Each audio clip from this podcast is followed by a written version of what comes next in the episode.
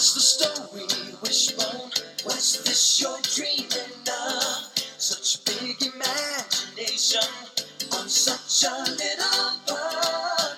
What's the story, Wishbone? Do you think it's worth a look? It kinda seems familiar, like a story from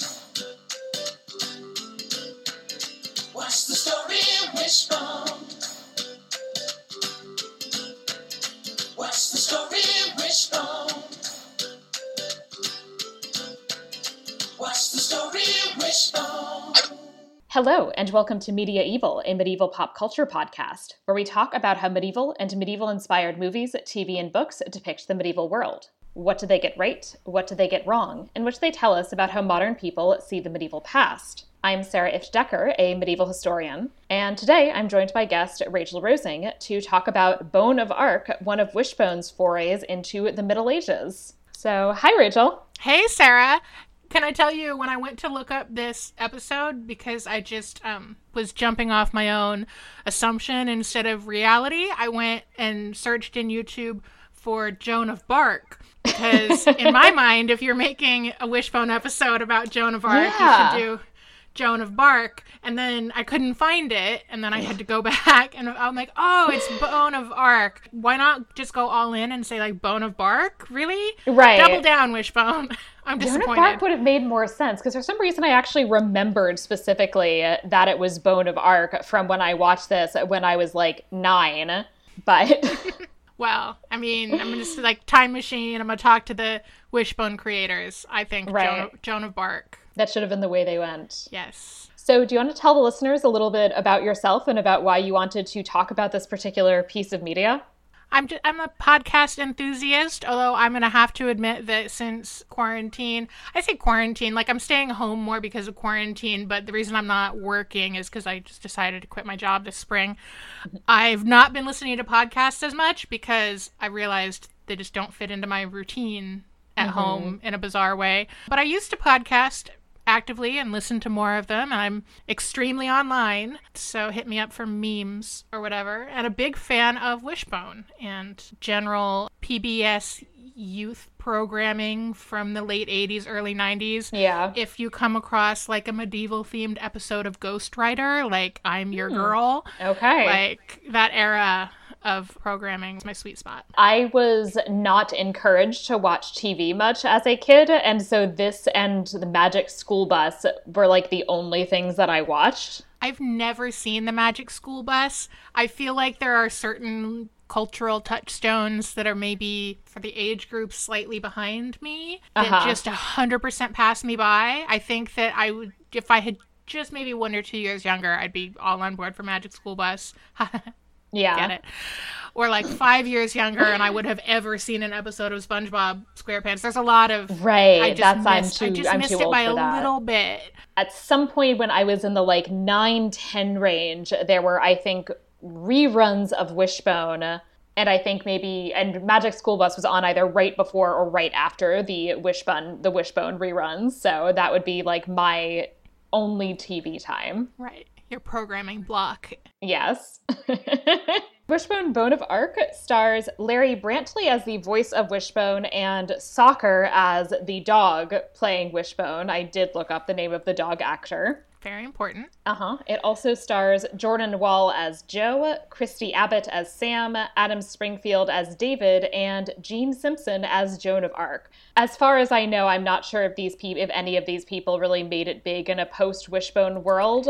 When I looked at the IMDb page for this episode and also for Wishbone as a series, it, it mentioned that a lot of the cast for various episodes were just pulled from the local theater scene in, Oh. I feel like, I want to say Dallas or Denver. I stopped paying Okay. attention at that point. Wherever this was filmed, which Yeah. considering it's, you know, like a PBS show, it was not necessarily a Los Angeles, Hollywood based production. Uh, I'm going to just find it now here. Dallas. A rotating cast of Dallas theater slash stage actors filled the various literary roles. But I do also remember seeing, and uh, you didn't mention her name because she's not, I guess, top billed for the episode, but the actress who plays Joe's mom is in fact the mother of the actor playing Joe. Yes, that's right. I think I forgot to write her down, but I did notice that they had the same last name when I was looking things up. And just Yeah. That's my nice. own color commentary between the two of them, I'm going to say she's got the acting talent in the family. For as much as I was That's always a fan of Wishbone the show, Joe is like a real block of wood. Yeah, the the kids in general really feel like accessories to the dog in this episode. in every episode. yeah, well, yeah, Yeah. I, I assume. I just I haven't seen the others in a long time, so this is the only one I'm going to make a definitive statement about. But yeah, they're they're really secondary to the dog, Yeah. which is fine. We're really all here for the dog. I wouldn't have been at all surprised to see Joe cast as Anakin Skywalker as a child. He does have that look. He has the same haircut, I think, as Jake Lloyd. same haircut and same wooden demeanor. Yeah. Yeah. The first segment that we're going to do is the enumeratio or recap, where we'll go over the events of the episode and just chat about it a little bit. So I'm going to start with just a brief recap to orient us. First of all, for those who have not had the delight of experiencing Wishbone as a crucial part of their childhoods, the show Wishbone is about a dog who introduces watchers to works of classic literature by drawing parallels with his own life and that of his tween human owner, Joe, and his friends. This is brilliant, and nobody is allowed to say that this is anything but brilliant. That is correct. In fact, and I know that one of the reasons that I was in your mind to invite to guest on this episode is because every time Wishbone is mentioned anywhere on the internet, I pop up and make sure that a link gets dropped to the brilliant comedic piece of writing on the defunct uh, the toast website called Yes. the pitch meeting for wishbone so if anybody is familiar with wishbone or in fact is not familiar with wishbone i highly recommend googling the pitch meeting for wishbone I think it'll give you, yeah, a good idea of what Yeah. Wishbone is and how it is, in fact, visionary and brilliant. yes I think there's a line in there also about somebody's like, okay, so are the kids reading the books? And, the, and it's like, no, like, can the kids even can the kids even read? I don't know. Who cares? nobody cares So, in this particular episode, Joe's friend Sam, who is a girl, joins the boys' soccer team, and she is crucial to their winning the playoff game. But their victory is challenged on the grounds of a minor rules violation. This then parallels the story of Joan of Arc, a peasant maid who in the 15th century led the French army to a major victory against the English in the yeah Hundred Years that, of War. that totally parallels it totally. I think this is actually called out in the Wishbone pitch meeting article that the the uh, the person pitching it is like, well, you know, this girl wants to join the boys soccer team, and that's kind of like Joan of Arc, and then the person's like, is it? is it so it's a little questionable, but that's fine. Yeah it's fine It it doesn't matter. no We start out in the present with poor Wishbone has lost his water bowl, and it's very sad. I felt like this opening scene um, was just about an inch away from breaking into like a Sunny D commercial. Oh um, yeah. when the kids come in from playing, I, I, got, I get I get the sense they're coming in from playing soccer, even though they're not, because they're coming in from saying like, "Oh, it's such a shame that that other soccer player like sprained his knee." But it's a real vibe of coming in from some sort of exertion, and they're like, "Oh, I'm so thirsty," and Joe like opens the fridge, and the fact that he didn't like pull out a bottle of purple stuff was Right. a letdown. Yeah, I guess they did not get the product placement together for this Right. episode. They, they couldn't get Purple Stuff Inc. to sponsor the Right. episode.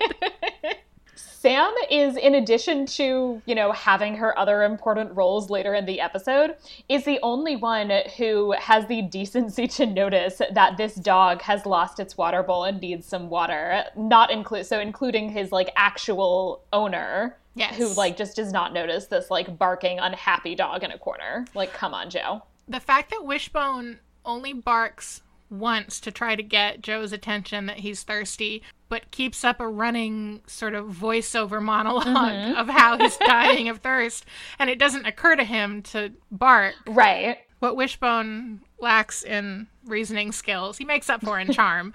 But Yes. And literary knowledge, clearly. and literary knowledge. But I feel like maybe Yeah. just bark a second time. It also is somewhat unrealistic because I feel like Jack Russell Terriers in particular are really big barkers. I have a Jack Russell Terrier. There you go. You are not wrong. she, she's very old now and less of a barker because she's very old. Mm-hmm. But yes, you are 100% right in general.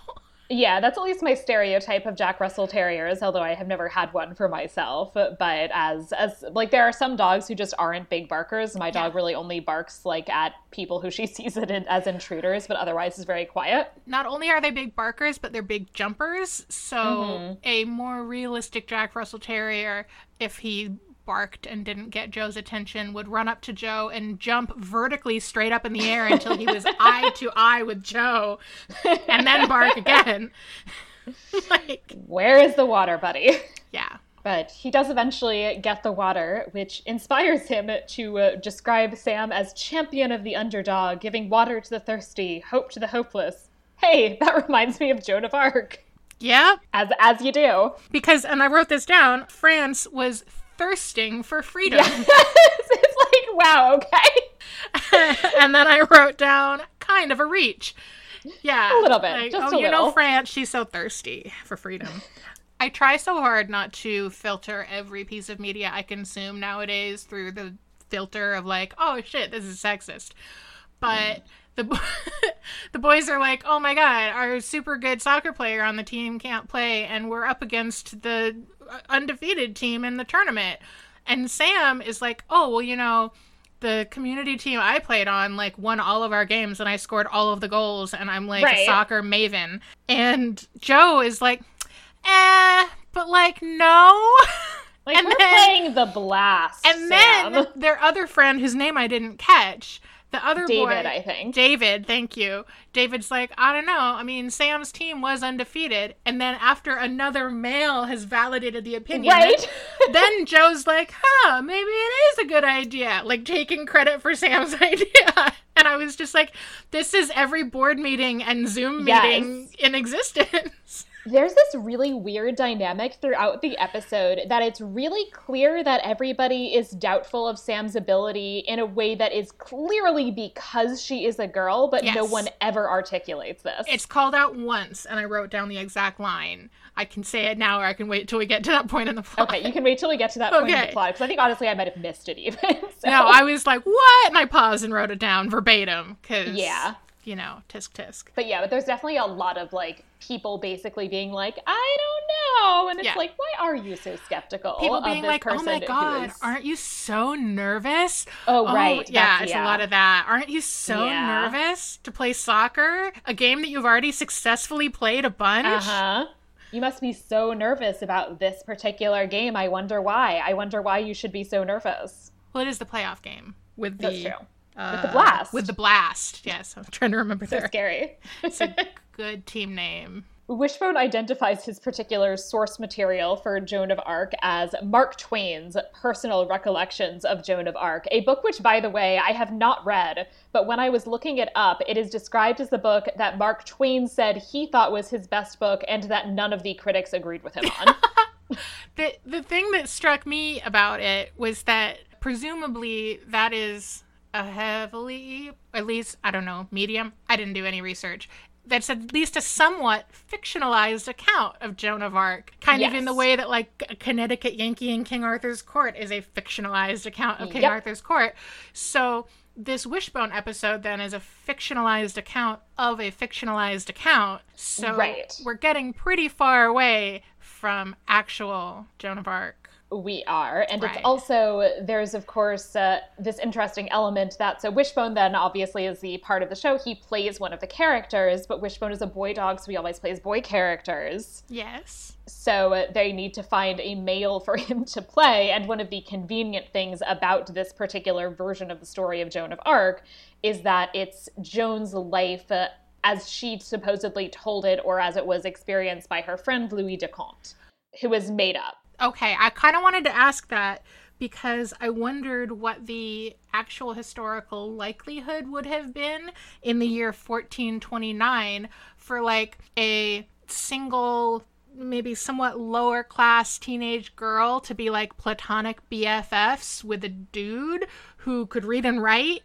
um and they just were Mm-hmm. Like pals who hung out under a special tree together, being good friends. Yeah, it's definitely something that Mark Twain made up uh, so as to have, you know, that's his framing device basically, Right. is that it's all told through the uh, voice of this uh, of this, you know, guy Louis, who's Joan's friend, who, as I Right. said, he I But- believe is completely invented. Like, was my instinct right? Like, historically, maybe unlikely. It's There- not impossible technically, but it is a little, it's a little strange. Right. Just seemed unlikely. that to me. nobody it's especially strange in the context of joan's trial that it would never have been called out as uh, somebody accusing her of some kind of sexual misconduct with uh, if she has this man that she's especially close with Right. and in some ways that's what i think is the most obvious is that like i don't think she could have had a man that she had that intense of a relationship with in a public way hmm without that being commented on And I guess I I'm not familiar enough with how the class distinction breaks down and intersects with like the gender division because they do in this wishbone episode at least mm-hmm. make mention of the fact that like joan cannot read or write and she's like a right sh- shepherdess or something right so relatively lower class yeah and presuming that louis is also of the same class he pres- he probably also would not be able to read or write Right. I was like, if he can read and write, but is it because he was a man, so he was allowed to learn? And the fact that she couldn't learn was more due to her gender than her class. I was. There's a lot of intersectionality going on in this Yes. fictional retelling of Right. actual events. so at that level of society and people like peasants most of them regardless of gender cannot Right. read or write Yes. so Right. there are other segments of society where it's more gendered but there it's just like probably really nobody to be honest that tracks. It, oh, but is the year correct? 1429. They did specifically call that out in the show. yeah that's uh Okay. it's it's at least like it's it's pretty close i i uh yeah that like that's the year that she then uh is at the siege of orleans i think maybe she actually left home in 1428 to end her like losing a month or so here here or there but like i'll i'll allow that Close enough. Yeah, I like I didn't I didn't even look up what year anything happened. I did zero research. I figured this would be like a real Beauty and the Beast situation, only instead of a beauty and a beast, it's like a medievalist and a podcast guest who did absolutely zero research. That's kind of the dynamic. I did research. I spent a ton of time reading through Joan's trial transcript. It was a whole thing. yep. I didn't want to, you know, just do what you were already doing. Exactly. Divi- division of labor. Yep. So I do feel like in this historical scene, they kind of call out canonically that Wishbone, even though he is playing the role of Louis de Court, is also a dog because somebody comes into the like the inn or the tavern and I guess Joan's dad, somebody tells the man to sit down and Wishbone says, "Sit down. I know that trick." So Right. is is he a dog? right. even in There's a lot of back and forth with that, that he is like simultaneously a human and a dog. Yes. Yeah, because there's that. There's also that his his whole like stance and bodily movements when this stranger is coming into their home is very much also uh, the way a dog reacts when a person that they do not know comes into their house, Yes. except less barking. later on in the episode he calls out the english as dog those english dogs Right, it's like ah. why are you using dog as an insult See, I was just interpreting as like, well, it's the English dogs as opposed to the French dogs, you know, with that.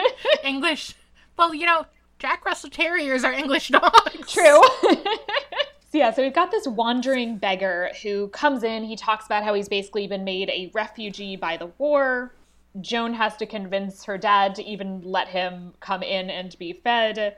And they spend a lot of time chatting about how war is bad and how France needs this hero who has the courage to stand up to impossible odds. yes she mentions that france will be made great again which is Yeah, that so, hasn't held up. so yeah i was gonna like that's real close to a loaded phrase Eh, eh, eh, mfga.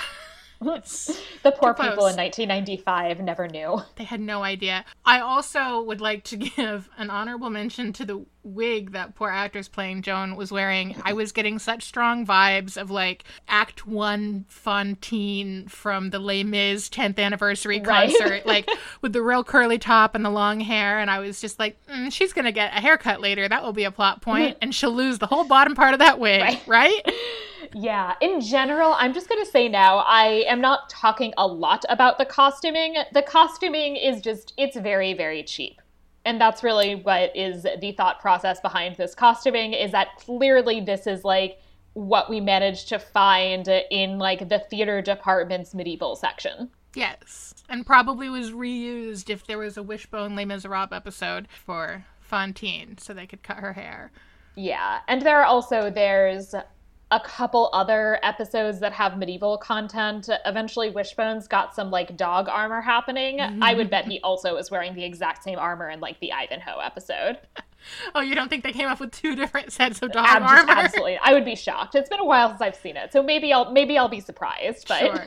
I think there's also a Wishbone Prince and the Pauper. Is that medi- that's yes. a little later yeah, than medieval? medieval. There you yeah, go. Yeah, that's medieval. Yeah, nice. A good historical show. And yeah. there's a Count of Monte Cristo Wishbone episode. Yeah, that's a bit later. There is also a Robin Hood. You you are going to get to do so much Wishbone exactly. Exactly. There's a lot of Wishbone medieval content.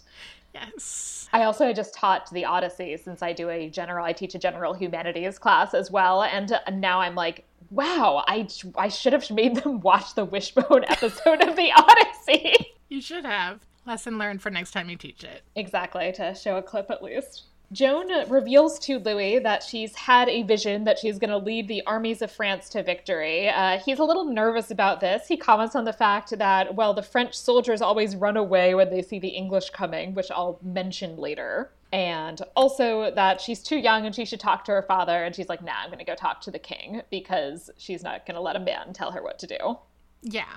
She, which, right, obviously so um, accurate for the era. You know, all those women standing up for themselves in 1429. But it is accurate for Joan, actually, that Joan very much was like, no, I'm going to do this. In the show, I in this Wishbone episode, they mention her as being like 17, but she was younger, right? She was 16 when she first left home yeah. and 19 when she died. Oh, all right. Well, I guess they split yeah. the difference. So yeah, they're they're about right in terms of her age. Yeah, and she first started having visions at 13. I mean, visions like period cramp induced hallucinations, po- potato, potato. Uh, you know. I mean, considering the age at which people were expected to um, start a family in the Middle Ages, and I'm wildly uneducated about it, but 13 would not have been an unusually young age for a woman to have to get married, right? So it would for her class. Age okay. of marriage tends to have a lot to do with social status. So in when you're talking about the nobility, it's pretty mm-hmm. common that because you might have a, a, a particular alliance in mind that as basically as soon as you reach a kind of legal age to get married, so potentially when you're 12 or 13, that it would be normal to have a marriage take place then just so you can actually cement this alliance. In poorer families, you know, they you don't necessarily want to get rid of uh, an additional laborer. You also you might have to get a dowry together and that takes time. And so given all of those circumstances for peasant women it's very possible that you wouldn't be married until your early 20s-ish i was just thinking if you didn't want to be married off visions from god would be like a super convenient kind of right. way, way to delay that. You would think but she has a near contemporary Margery Kempe who is english and who is married and it's uh, at some point after she gets married that she starts having all of these very intense visions about jesus and the virgin mary and uh, it is very there is very much this interesting dynamic that the husband simultaneously wants to keep things relatively normal but also is like what did i get into here i'm just really picturing like you know, he's kind of snuggling up next to her in bed. He's kissing on her neck, and she's like, Oh, not tonight, dear. I have a vision.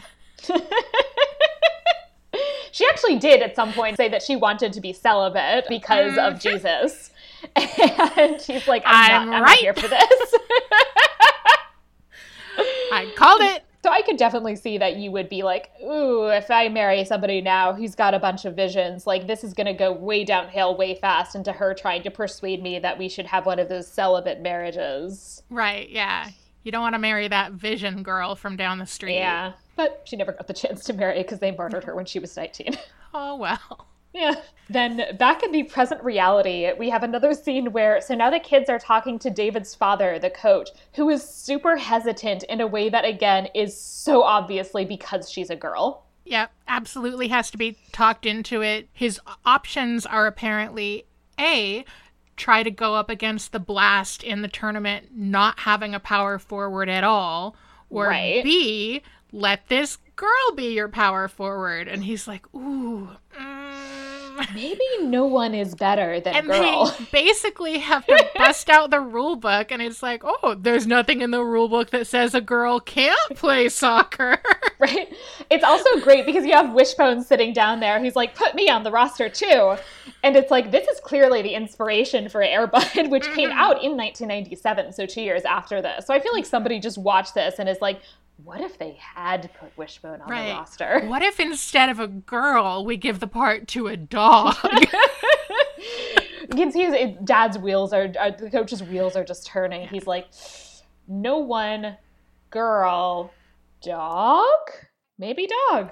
He's like the coach of the team, and he doesn't appear to really know anything at all about the rules of the league. He seems to be like a brand new coach. Like clearly something happened with their old coach, and he got asked to fill in Yeah, as just like this kid's dad who sort of understands the rules of soccer. It wasn't like a super thick book of rules and regulations. No. They, were, they had like a pamphlet, and they're like, it says right here in the rule pamphlet, like you should have familiarized yourself with that. And they're like, it says in Yeah. the rule book that as long as you submit her name in writing, that she can be added to the roster. And he's like, hmm.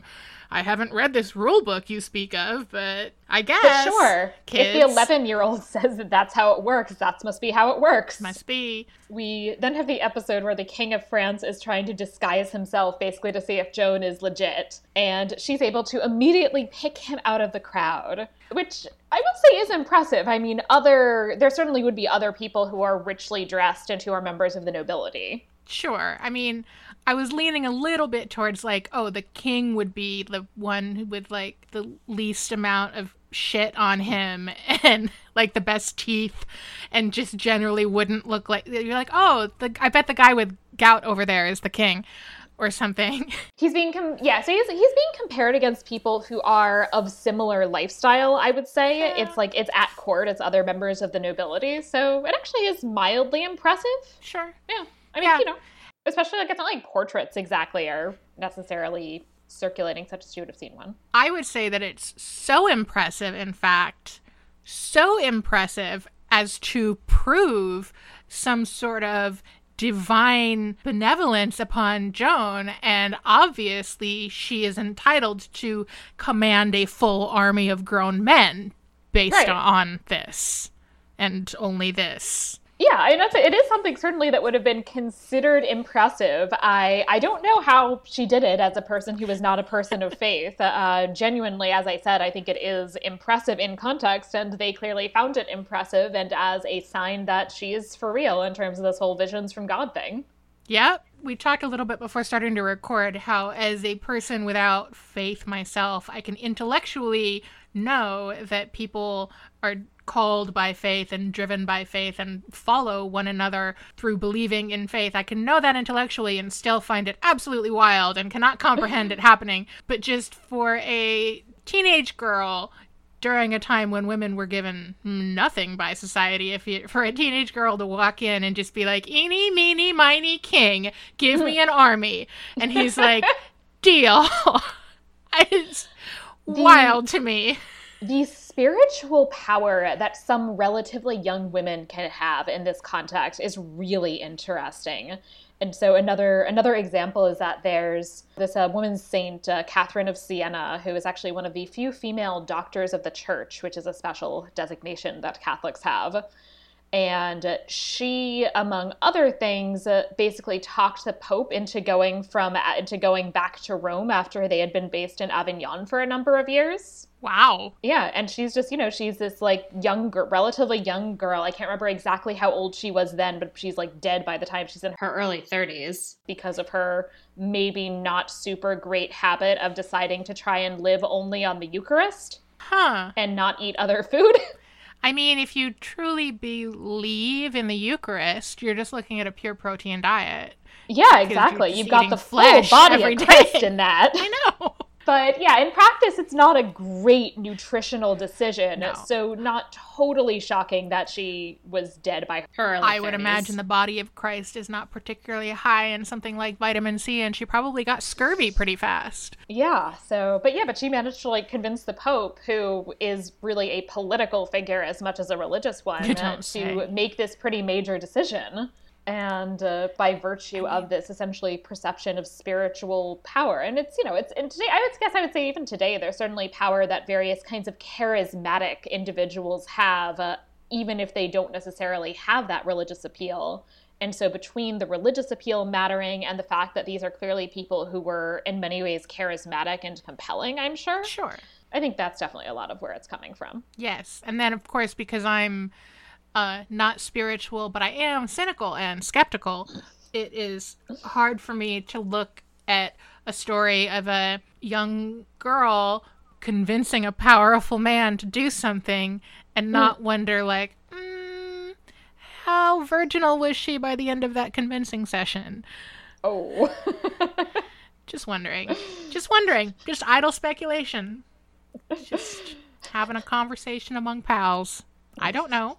I'm sure it wouldn't have been written down anywhere. It's not like the Pope would have written in his diary later, like, oh my God, Right. we're going back to Rome because I met this girl who gives the best blowies.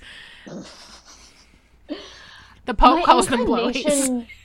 My inclination tends to be that it's unlikely just because I think if there was even the slightest hint of that, it would have been something that she got called out for, I- basically. Yeah. So I uh, definitely defer to your expertise. I'm just here to wildly speculate and smear the names of long dead people. poor Joan. Yeah, I've got written down here Joan needs an army from the king. So apparently, can I play power forward equals give me an army of soldiers to command. Yes. It's a perfect equivalence. I could not think of a better or more balanced comparison. Clearly, No. they're they're exactly the same, Yes. really. Also, having played soccer myself as a youth, I mean, not for many decades, but I did play soccer. Mm. And it's not like the power forward was like the captain of the team who like was Right. in charge of everything. Right, she's not really running things. No, she's just like the one who's more likely to kick a goal. Yeah. Soccer is very much a team sport where you can't kind Yeah. of call out one member of the team and be like, they're the one. I mean, looking ahead, I actually think the ruling for that reason is absolute bullshit. Yes. But anyway. Also, so you can just bring dogs to soccer practice, which is indoors? I mean, probably.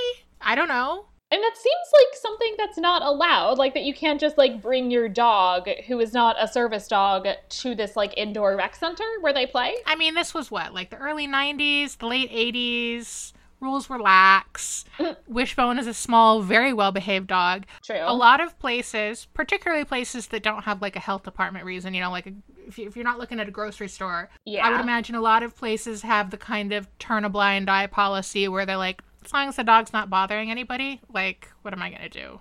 Kick out a dog? Yeah. It's fine. That's fair. Yeah. Yeah. So the dog gets to be there for soccer practice, of course. And Sam scores a goal, which is the equivalent of winning a battle in the Hundred Years' War. Yeah.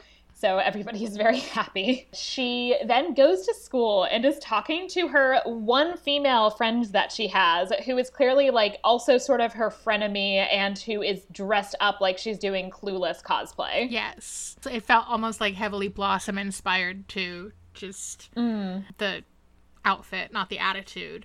But very, oh my god, soccer, aren't you nervous? Soccer with, she does everything but say soccer with the boys. She's Right. the big game and keep, keeps really like driving home that they're playing against the Blast and the Blast is like undefeated and they're such a good team. The Blast is so amazing, which frankly, then when we get further into the episode where we have the soccer game, I'm like, the mm. Blast seems like a perfectly average, mediocre team of 11 year old boys who are not able to like trounce their opponents. I And that's the thing too is they are 11-year-old children. Do people really take anything this seriously? so when let me think, I played soccer in it was like fifth and sixth grade, and it wasn't through the school. It was like a youth sports community sports program. hmm And no, none of us took it that seriously. I, I didn't sit around with any of my friends being like, oh my god, the big game is this weekend Mm. and the other team is undefeated. Ah! Not at all. Yeah. I, like the morning of the game would come and I'd be like, ooh, I hope I get to play goalie so I don't have to run a lot. Like that was the mm. extent. Right. And so I actually was I was on my middle school soccer team for a year. I was not good. I was I was very very bad and eventually stopped doing that. But in my brief time on the soccer team, we had games and people who were on the team moderately cared, but the school wasn't all sitting around talking about how the soccer team was doing. I think my high school people did start to care about soccer, but certainly not at Yeah. age 11 or 12. Yeah. So yes, I'm surprised by the intensity surrounding this soccer game. Yeah. And she also gets a pep talk from Joe's mom, Ellen. And there's also some other woman who at first I thought was Sam's mom, but I'm pretty sure is not actually her mom. And I think her name might be Wanda, but I don't remember who she is and why she's involved with any of these people. I think that if you watch more episodes of Wishbone, she is very just like a family friend, a friend of Joe's mom, okay. who's just, I think she's like, in as much as the world of Wishbone can have like a wacky neighbor character, I think she's it. Okay. I mean, the wacky neighbor character is clearly Wishbone, but Well, yes. But like clearly the wacky neighbors are the ones who have this dog that they take everywhere who tries to teach classic literature. hey, it's perfectly normal. So Ellen reassures Sam by telling her own sports triumph story. So we get to have women Right. bonding over sports, Which which, was- is actually nice. Yeah, but it was also really not a, a fascinating story. It was just No. like I played softball in college, and one time I was really nervous for a game, but then I played as best as I could, and we won the end. And I was Yeah. like, "This is a motivational talk." It's really not that motivational, but it is it's a nice moment and I suppose maybe if you're 11 and nervous about a middle school soccer game that in the grand scheme of things does not matter, maybe that's all you need. Yeah, maybe. Just someone reassuring you that you can be nervous and it'll still turn out okay. Yeah, I mean, it's better than everybody else in Sam's life being like, mm, "Are you sure you can do this, sweetie?" Ooh, Yeah. yeah. That are just being like, yeah, you can do it. I did something once that was involved success in sports. Story. You can too. Story of my life. I did a thing once. Yes, Wishbone, however, has the ins- but the much more inspiring lead the charge and win the battle, Sam, because again, this middle school soccer game is exactly equivalent to the Siege of Orleans. Exactly the same. Yes. Yep. So we're then brought back to Joan of Arc. A soldier pops up to report to Joan that Lord Talbot and the English are beating back the French troops. And she assures them that if there's a dozen who are willing to fight and are not cowards, that they will win. And there's like a hundred, there are a hundred who will fight to the death for you. And she goes, "Not me, for France." Yeah, yeah, which I felt like was maybe their way of trying to hint the direction of like, no, no, she's doing this for a larger cause. That Right. for Joan, the important part was France. She was not just a weird, power hungry young woman. It was for France. yeah, yeah, and she had these extraordinarily long, drapey sleeves to her armor. Which did not, yeah, they seemed overly drapey for armor that is meant to be functional. really impractical. Like I have Yeah. one dress that kind of has bell sleeves, and I never wear it because they get in everything. I mean, you certainly can't wear it to eat, No, but I feel like you also can't wear it to fight. no. We return to the soccer game, and Sam scores, and her dad is very proud, and everybody's happy, and the dog is also still at this soccer game, which honestly, given everything that happens, I'm surprised the blast didn't complain, like, oh, there was a dog at the game, it distracted us. That's why we couldn't play. There's nothing in the rulebook that says a dog can't be at the game. yeah, no, I'm I'm sticking with my theory of just like as long as the dog's well behaved and not causing trouble, it's fine. Yeah. Nobody cares. But that would have been a fun complaint if he was like, my goalie wasn't looking at your score, he was looking at the dog, and that's why we lost. I mean, if I was that goalie, yes, I would have been like, I did. Oh, yeah. Sorry, clearly. coach. I missed the, the ball because there was a really cute dog over there. There was a, there was a dog. That that clearly matters way more than this game of 11 year olds playing soccer. Yes. Sincerely, yes. dog. Back in medieval France, the war continues. The French are besieging a castle held by the English, a setup that I will talk about later. and thus far are proving unsuccessful. Joan gets shot with an arrow, which they do explain at the end of the episode how they did that. It was very cool. Yeah, the arrow is made of paper. I was very just like, oh, just immediately. She's just injured immediately. Huh, it's almost like this teenage girl didn't really have any like battle skills. Hmm. Weird. I mean, she doesn't. She's just like God. Just, she's like God told her to lead an army. Yeah. And she just like runs Don't worry up. about it. She's like, here I go. Oh, arrowed. Yeah. Yeah, so she gets shot. Uh, however, she does then rally everybody to defeat the English, and they are successful. and Wishbone's dog armor is adorable. She says the line, England will never rise from this blow. And like, It's well, like, oh, I know. I was like, hmm, now France might have held their ground, but I think there are some other countries that might be like mm, looking straight to camera in response to that. Have you seen England? Yeah. like, okay, I think India and Hong Kong and the Falklands and Scotland would all just like to throw some two cents there at you, Joan. Yeah. Uh, you're, yeah. I mean, and for that matter, like what is now the United States, Yeah. it's not like didn't also at some point have to Mm-hmm. fight a you know bloody war against the English. England shall never rise from this blow. also, it took them another like 25 years to get the English out of France, but that's fine. You know, she's a kid. She's an enthusiastic kid. Yeah, she's very happy. Mm-hmm. It's it's fine. You know, they won. It's nice. Yes. I want to ask one more like historical accuracy question because she's like, England will never rise, and one of the soldiers says like, all thanks to Joan of Arc. And in her day, was she already known as Joan of Arc? Because I wasn't sure. I know that a lot of times people with like that we refer to now with like a historical title didn't necessarily get that until like little ways after they died. Yeah, I think that's true. I think she was actually Joan the Maid. I'll have to double check. Yeah, the Maid of Orleans. yeah, I'm gonna check, but I'm pretty sure she was referred to as Joan the Maid in her lifetime. Yeah. Like, I don't think that anybody was like, hey, Attila, Attila the Hun, can you come here for a minute? Right. Because we gave Yeah. him that name afterwards. History gave him that name later. It's also this is a weird little like linguistic pet peeve of mine, but since they're spending so much time being like rah rah, we're French against the English, I kind of wish they'd gone with Jean Yeah. Instead of calling her Joan. But also, I'm- glad that none of those local community theater actors were doing French accents the entire episode. Oh yeah, and so Oh, that clearly would oui, have been oui. bad. oh yeah, no, that would have been atrocious. And I'm glad they didn't do that. But I do feel like they should have like made some nod to the fact that her name would have not would have been pronounced differently. What is, because again, didn't do any research.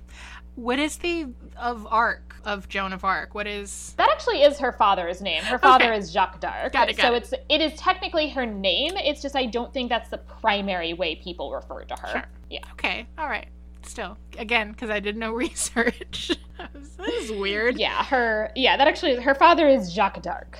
So like that yeah, so that actually is like it is her last name. It's just as I said, it's not the way you most often hear people talking about her at the time. Right. Cool. Cool. Okay. All right. We can keep move past it. So we have the soccer game. And of course the score is 1-1 because it's a soccer Yeah. game and that's always the score of every Yeah. soccer I was game. like, oh, this is the most realistic part of the episode about anything. Right? There's that. However, I do hate the fact that, okay, I guess they decide that the whole dynamic that it's 1 1 and now you have to have a shootout is too confusing.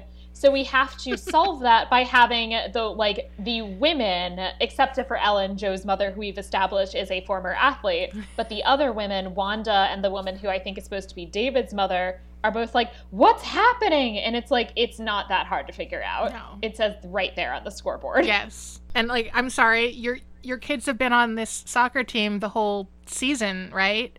Is this the first tie that there's been? Mm, that seems And unlikely. if that is David's mom, then that means that her husband's the coach. Right, but we've already established that he didn't read the rule book.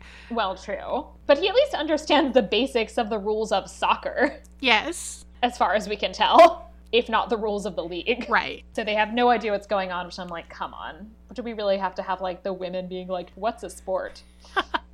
Yeah. The, see, each team sets up a goalie and then has five penalty kicks. And then I feel like there were not as many people on each of the soccer teams in this episode as there were on the soccer Yeah. teams that I played on as at a similar age.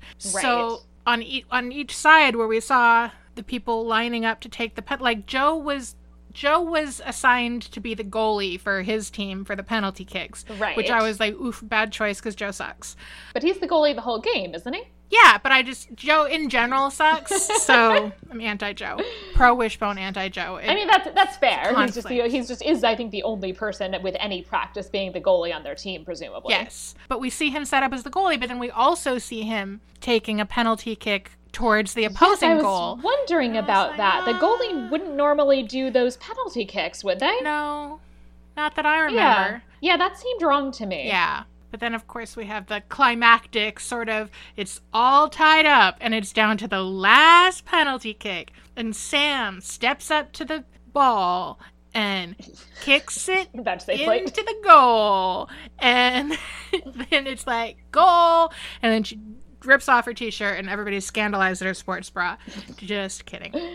and the sore loser coach of the very terrifying The Blast, who now I'm convinced like they're never that good. They just always win because their coach is an asshole and Mm-hmm. keeps un- and keeps uh, like sore loser protesting Yeah. all of the other team's Ooh, victories. I, I wasn't even clear immediately that he was the coach of the other team, so I was just like, who the fuck is this old man asshole who comes up and he's like, congratulations on scoring the most points. Mm, you do realize, of course, that you're totally against regulations. Ha ha ha. Congratulations, young lady. He's like talking directly to Sam and like congratulating her and then being like, but of course I'm gonna have to file a complaint with a big shit eating grin on his face. Oh, yeah. Just fuck you, dude. He's just like cartoonishly evil. Yeah. And and then so it turns out that the coach who's like, "No, I submitted her name on the roster, you know, before the game." The asshole coach is like, "Oh, but it has to be 48 hours before the game." And it was probably like 40 or something. Yeah, and I'm just like, "Okay, so our our good guy coach, he had his kids reading to him out of the rule pamphlet being like, "No, no, you, we can totally add her to the roster." And then he didn't bother to like flip to that page himself Right. and see where it said 48 hours because they definitely Yeah. like he knew that she was going to be joining his team more than 48 hours before the game. So right, because I don't understand why he delayed. Right, because it actually says explicitly that the practice, which is where he decides, okay, she can cut, she can be on the team. Yeah. That's on Tuesday, and the game is Friday. Yeah. So he totally had time to do it in time. He dropped Right, the I feel ball. like even if he'd done it Wednesday morning, that should have been enough. he dropped the ball, so to speak. Ha ha ha ha. And that means that like all of this sort of like bad feeling and pressure and blame is so likely to fall on Sam's shoulders. She's this poor like pre-adolescent girl who's like, "Oh my god, it's my fault that the game score is nullified." No, it's the fucking coach's fault. He is an Yeah. adult. He is supposed to be the And responsible one, and he screwed up on like a really basic thing. Right, just read the Yeah. rules, figure out what they are. As I said, you had plenty. He had plenty of time. It's not like this guy broke his leg or whatever he did like an hour before the game. Had plenty of time, and he's just like, "Oh, come on." So like, you know, I might not have sent it in in time, but like, it's the spirit of things. And I'm like, I mean, he's not wrong in the sense that the Yeah. other guy is being unnecessarily an asshole. Yeah.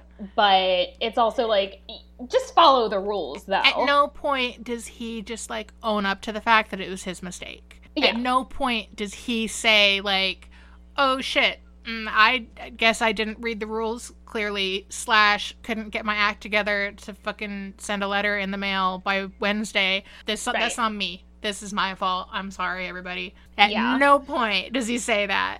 And in real life, there would be other parents who are on the team uh, who are mad Yes. that he screwed up and that because of that, they lo- like they lost their win. Yeah. So uh, just just as Sam had a victory, but her victory ultimately is undermined, so too does Joan get captured in war in the middle of an actual war, taken prisoner, and sentenced to death after an unfair trial. It's the it is exactly the same. Same thing.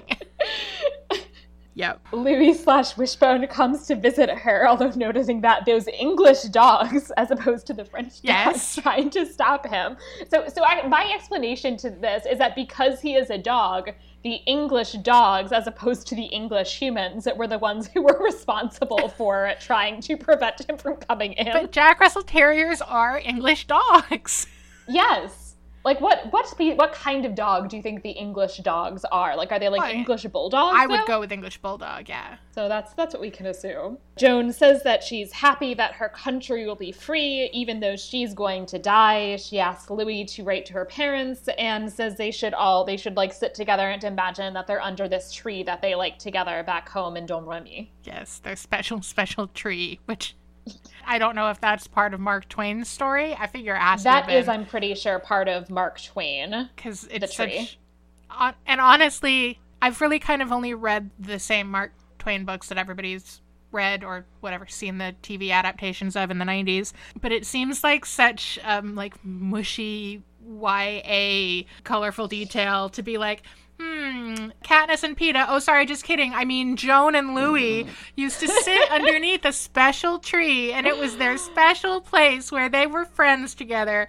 And then later, when Joan's gonna die, she's like, hmm, please remember our special friendship tree. And I was like, Mark Well, Twain was really writing this for teenage girls, I guess. Well, that's the thing is that I was so I was saying before that Mark Twain is like, this is my best book, and everybody else reading is like, buddy, buddy, uh uh And I think one of the criticisms, in fact, was that it just felt like really sentimental. yeah, I'm seeing that in the Wishbone adaptation, so I'll. I'm on the side of the Mark Twain critics, I guess. Not that I think it's a bad thing to be sentimental. I just think that it's a fair thing, to, a fair bit of feedback. Right. It clearly it clearly does not have the cutting wit of many of Mark Twain's other works. Sure, sure, sure. It's no bullfrog contest or whatever the fuck he wrote. Right.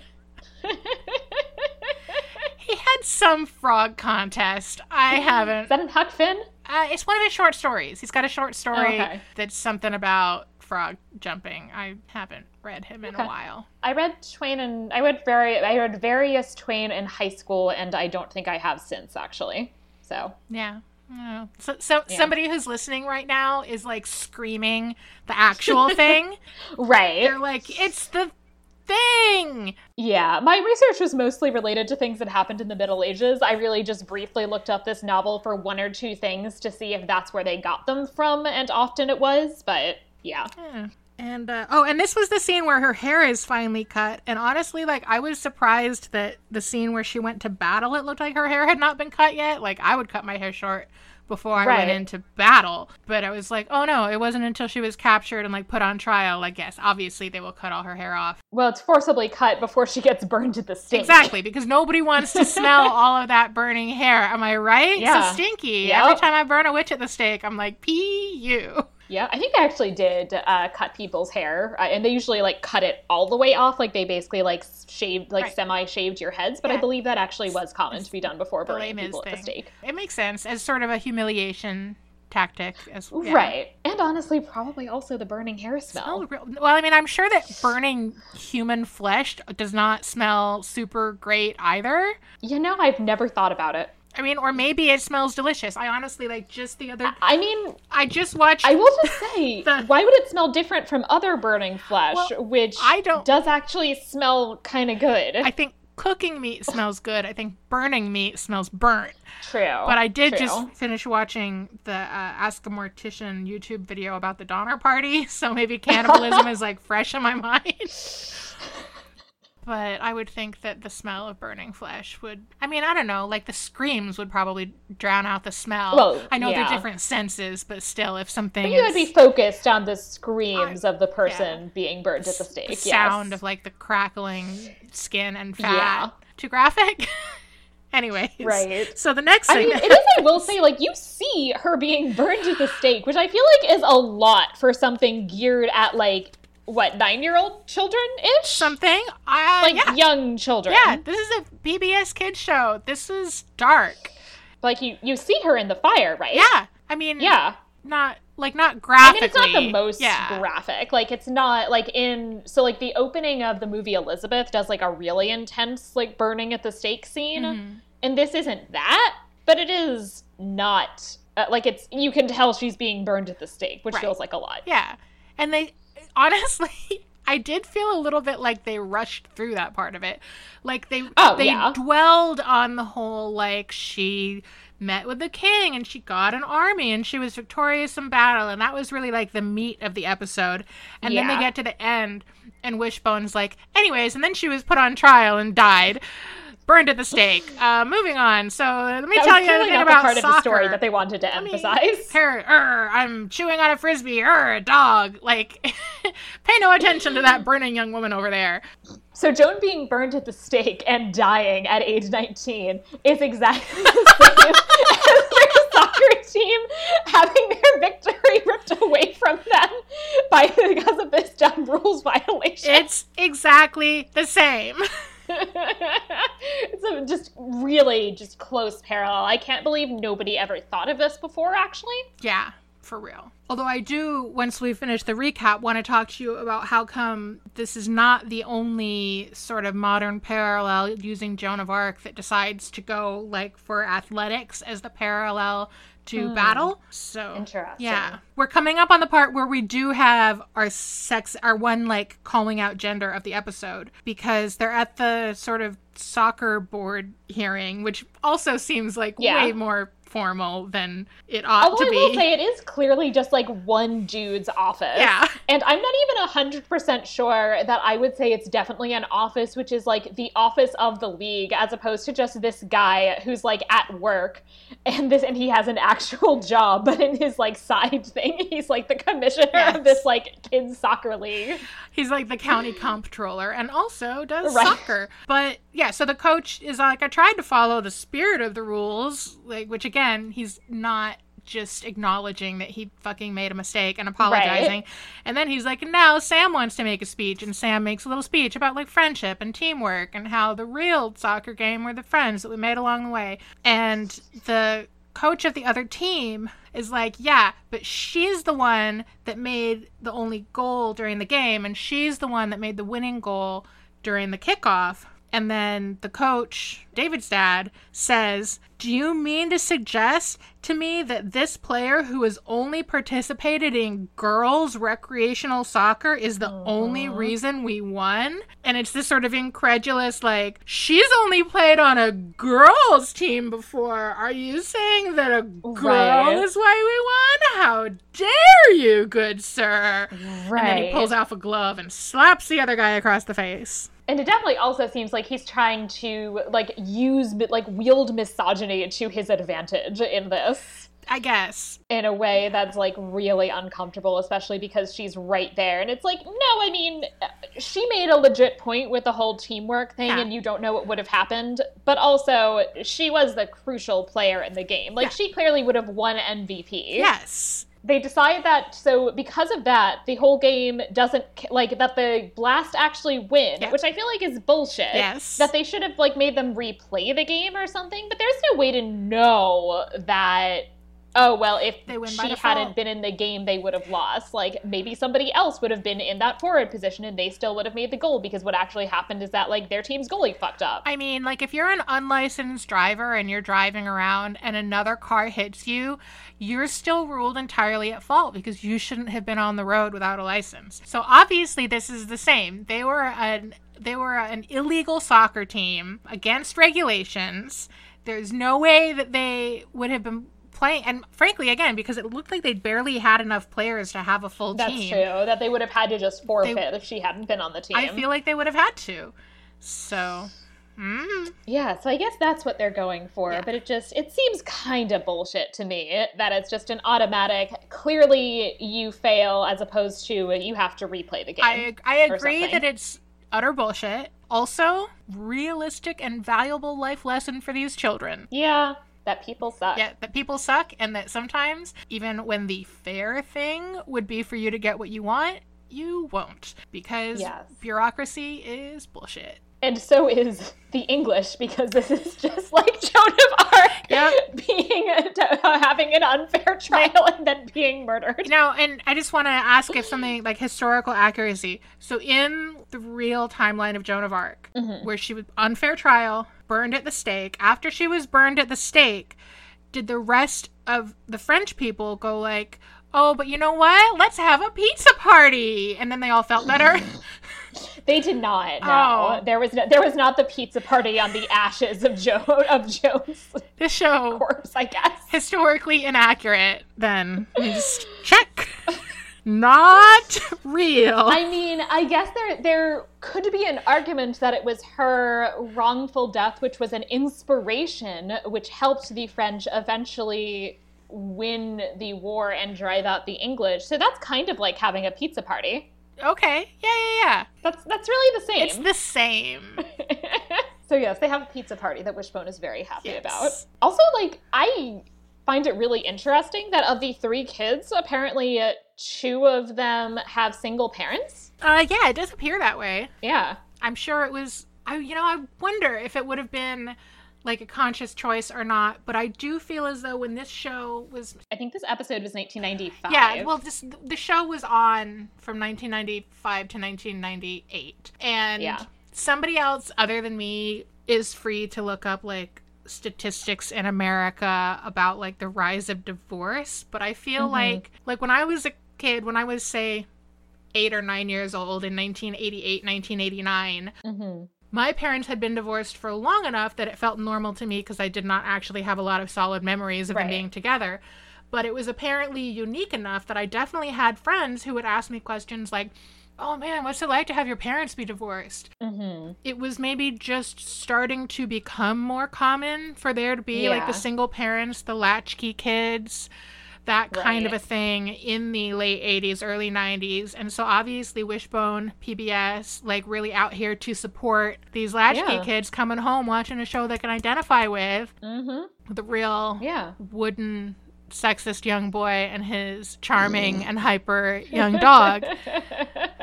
Yeah, no, I was like, we don't get a ton from Joe out of this whole episode, but I just judged him so no, harshly. Joe is really like a non-character. Joe's a non-character, which means that while we have very little to judge him on, I will judge him on that opening scene where he's like, yeah. "Sam can't play; she's a girl," and then David's like, "But she's really good," and then he's like, mm, "Good like, idea; she should play." Hey, what if you did join the team, Sam? I just had a great idea, Sam.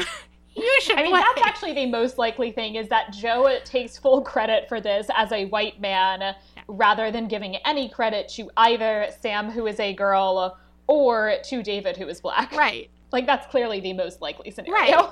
So then he is like the equivalent of probably like the king of France being like, I won the battle against England. Me.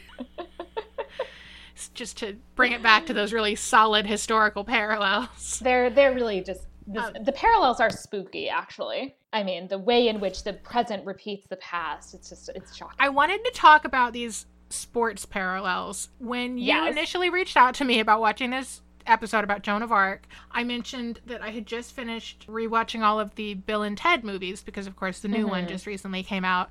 And in the first movie, Bill and Ted's Excellent Adventure, which you mentioned you had not seen and still have not seen, No. they are time traveling around gathering Mm-hmm. historical characters to help them with their historical report so that they can graduate high school. Uh-huh. And one of the people they grab is Joan of Arc. And there is Mm-hmm. a scene where they've sort of taken all of their historical figures to the mall. And each historical Right. figure finds a thing in the mall that they sort of gravitate towards that very much like somehow has an affinity towards their, you know, historical characteristics. So you've got um, Mm-hmm. you know, like Beethoven finds like the piano in the mall music store and is like playing the piano. Uh-huh. But Joan of Arc, Joan of Arc finds like a mall fucking aerobics class and ends up kind of taking charge of it and is leading this group of ladies in aerobics. Sure. It always kind of rubbed me the wrong way. I tried to explain it to my boyfriend when we were rewatching the Bill and Ted, and he was like, "No, I mean it seems fine. Like people were into aerobics in the '80s." And I was like, "I don't think that you maybe are as aware as I was of how much like Jane Fonda workout tapes were really the Right. butt of a joke." And something to be mocked, and something that was very Yeah. associated with women, and therefore laughable and bad and dumb and not serious. Right. This actually seems like it's better in the sense of emphasizing the fact that she is taking on a traditionally masculine role Right. in some ways. But in each case, what we have is oh, Middle Ages, going to war, shooting arrows, chopping people's heads off, fighting for your life and for God and country is the same as nowadays when you play sports or try to lose weight. Um, Right. Just general athleticism. And Right. it seems like I do kind of get the parallel. Like, yeah, modern sports might be the closest thing we have to medieval battles, but I don't know. I just kind of wondered your take on that of them being like, hmm, what would Joan of Arc be doing now? Obviously, something athletic. Like, no, I mean, she was called by God to go to battle. If she was here now, like, what would God be calling her to do now? Right. I mean, if we're talking about athletics as a analogy for militarism more broadly, it kind of makes sense in the sense that to actually be a professional soldier, which in a second, which Joan isn't really, which I'm going to get to in a second. So if you're talking about in a general sense, if you had a medieval knight come forward in time, they don't have a lot of skills that might be obviously applicable in the modern world, and athleticism might be one of them. Like that I could see. But Joan, although she's she's really more of a leader than she is an actual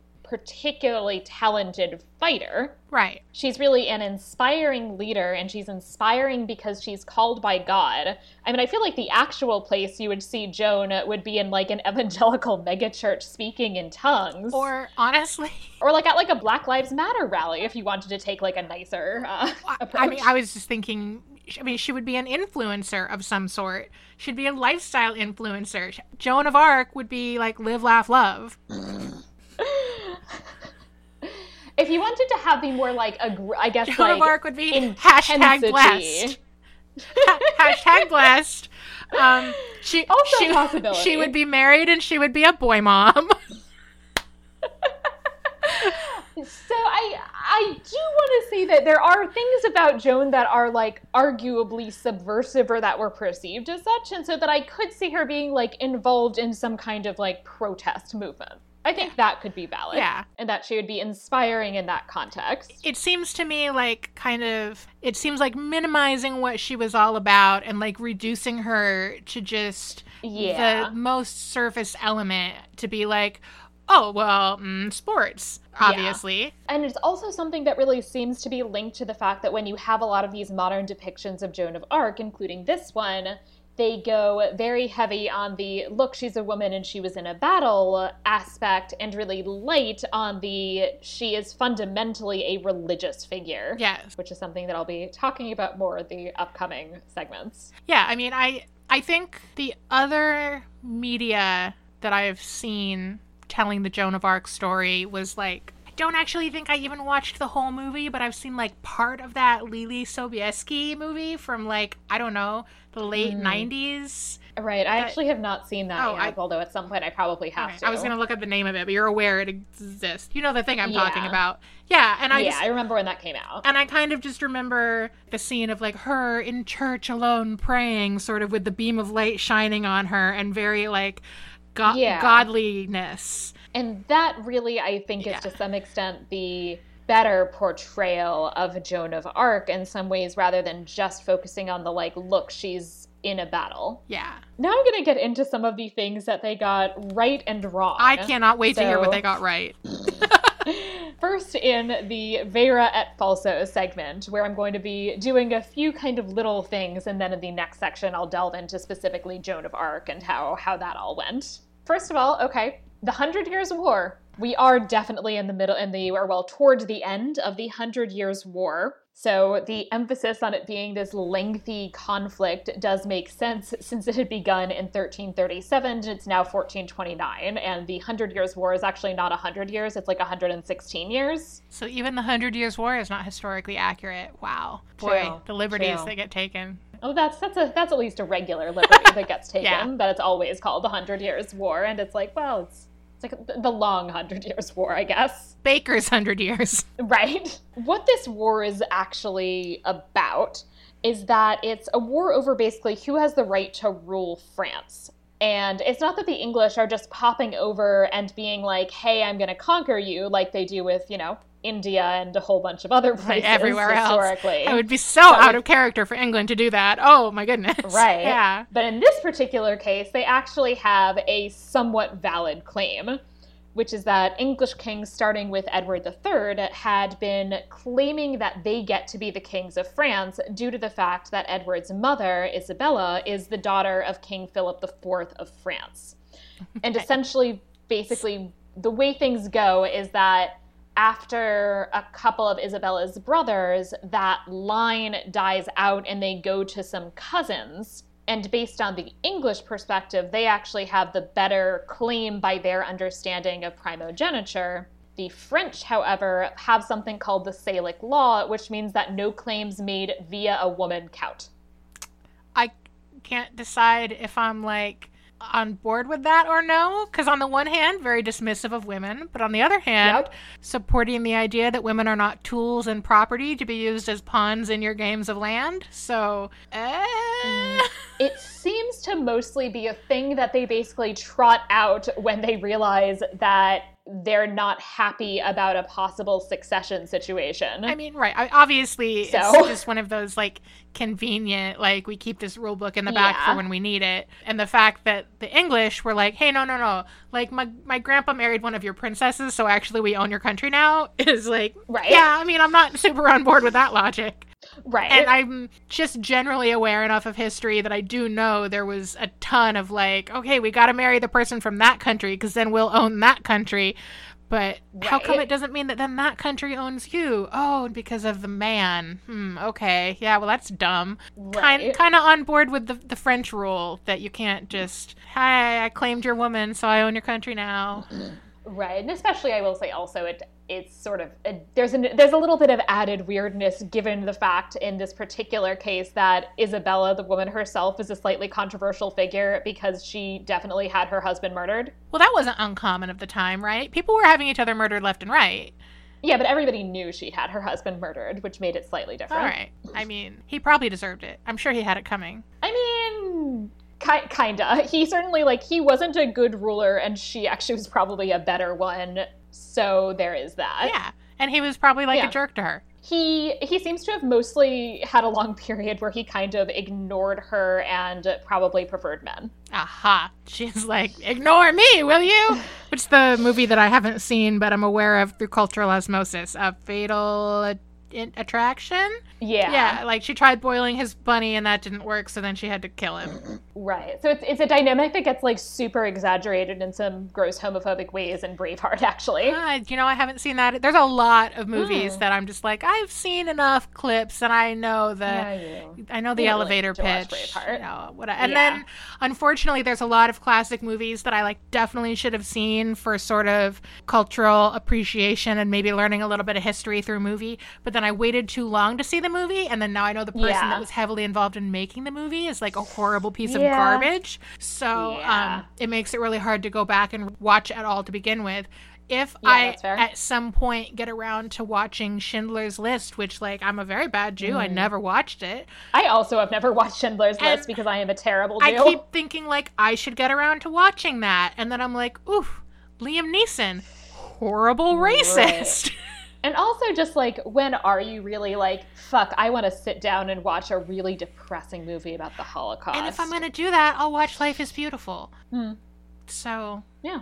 Or as far as I know, nobody's a terrible racist. so as far as was involved in the making of the movie. I, you know, Roberto Benigni seems like a delightful man. yes, he does. Yes. He seems lovely. So I don't think I ever heard him talk in an interview about how he used to just go walking at night looking for black people to kill. Yeah, that's something. That's a, that's a real plus. yeah, that's my favorite people are the people who have never done that. Yeah. Yeah. It's uh, really, you know, really one of our lower bars for uh, for people. But Very, you know, very. I I never used to think that the bar would have to get that low, but you know, but here we are in 2020. yeah. I here denounce white supremacy. How about you? Yes, I too denounce white supremacy. It wasn't that hard. Super I, I don't understand why certain people are really struggling with being able to say I denounce white supremacy. Super weird. The Proud Boys So are fucking neo Nazis. They're modern day Yes, they are. fascists. But they're standing by. Yes, they are. Don't worry. I'm really in love with the uh, reclaiming of the Proud Boy hashtag going on right now on gay mm. Twitter.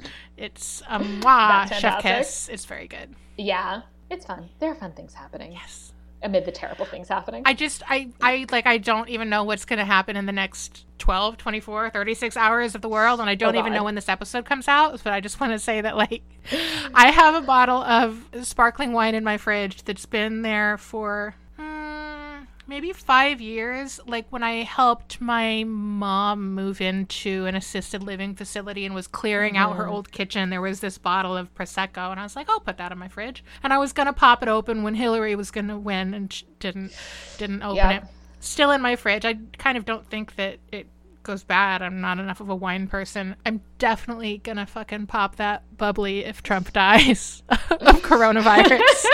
I'm just gonna say I'm it now. I'm saying it on the record. right? Yeah. I wonder if I have any fun alcohol I can open up if Trump dies. It's good to have a celebration in mind when you've got a bottle of bubbly in the fridge. Like, what am I saving this for? Yeah. Yeah. Might just be that I have to go out and buy a bottle of champagne if Trump Sure, dies. yeah, it's not like it's hard to go out. It's a little bit harder to go out and buy a bottle of champagne now than it not used to be, hard. but it's not that hard. It occurs to me that actually I am pretty sure, based on my own schedule, because I try to record things in advance, I am pretty sure this is not coming out until after the election. Oh God! All so right. this will be an interesting time capsule. Well, uh, if he survives, I'll pop it open when Biden wins.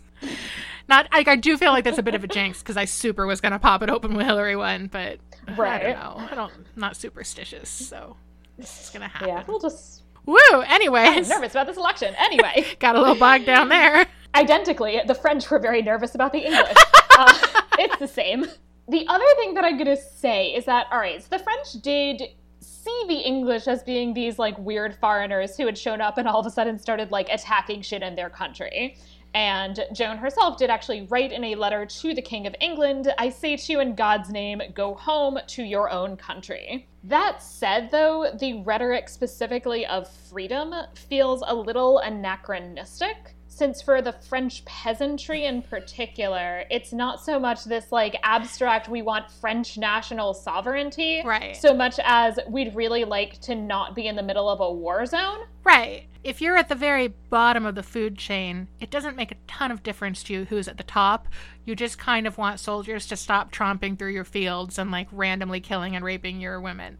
Right. Yeah. So there's this understanding that like these soldiers aren't even ours and they don't belong here. So the easiest solution actually should be for them to leave and stop bothering us. Yes. But that's not quite the same as being like France, national sovereignty. Right. Red, the we blood of here. angry men. And it is very much that like Joan of Arc gets adopted much later as this French nationalist heroine, which is not quite the valence that she would have had during this period. Right. How well known would she have been in France during this period? Like, I don't know how well information was really disseminated across the country, especially when, like, peasants couldn't read and write and there wasn't, like, a ton of traveling going on very far from where you lived or were born.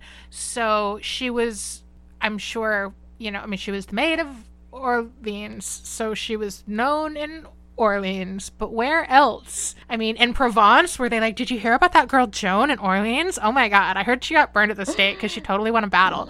Well, because the army is moving around, there is some, of, and she's, uh, and she's, you know, so she's legendary among some of the people that she fought with in particular, right? And so because of that, and because the army, those are the people who are moving the most, she does end up becoming, I would say, fairly well known and is this kind of inspiring figure. It would be somebody who's the mostly, I would say, probably being talked about among French knights and soldiers as opposed to just everybody. Right. The other shepherdesses weren't like, ooh, maybe I should say that God talked to me because they. Apparently not, No. since uh, there doesn't seem to have been a follow up to her. But yeah, so I would say you know she does she does become fairly well known, but the the fact that she is this inspiring figure and in kind of like and kind of like a religious martyr in some sense for some uh, isn't quite the same as like Vive la France, which is the overall kind of impression that we get here. Was France in this era is Catholic, right? there were it was Catholic. Everybody's God. Catholic. Everybody's yeah, this Catholic. is pre the Pre yeah. This anything. is before the Protestant uh, Reformation. I. Yeah. I didn't research Yeah. it. I'm not a medievalist. I know the Magna Carta was signed in 800. 1215. Fuck. Why do I think 800? What happened in 800? Uh, Charlemagne That- gets crowned as Holy Roman Emperor in 800. okay, so so I used to have this game. It was called. I think it was called Timeline. hmm Like as a somebody in the field of history, I feel like you would probably be like, "This is a fun game that I want to get." It came with a bunch of cards. There were like four different colors, and the board had four different lines down the board corresponding with the colors for four different eras.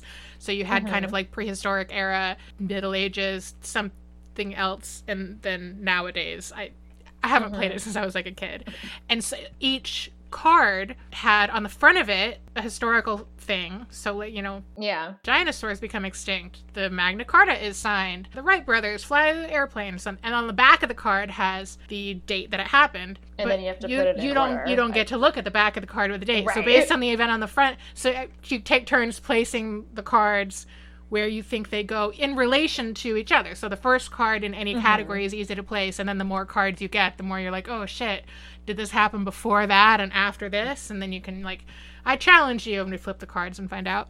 It's kind of a fun game. I kind of want to do the thing so like in the movies where there's people who like get into like a card game or something and have like really high stakes and you don't know that they're really good at it until later. I kind of want to do that to like Uh-huh. place this really big bet on me winning a game of timeline with people who don't know I'm a story. Do it, do it. Find, I'll like find the game and send you a link to it or something. I'm sure they still make it. It's, it was very I'm sure, educational. yeah. I just remember her, like, yeah, Magna Carta card. Oh, that goes here.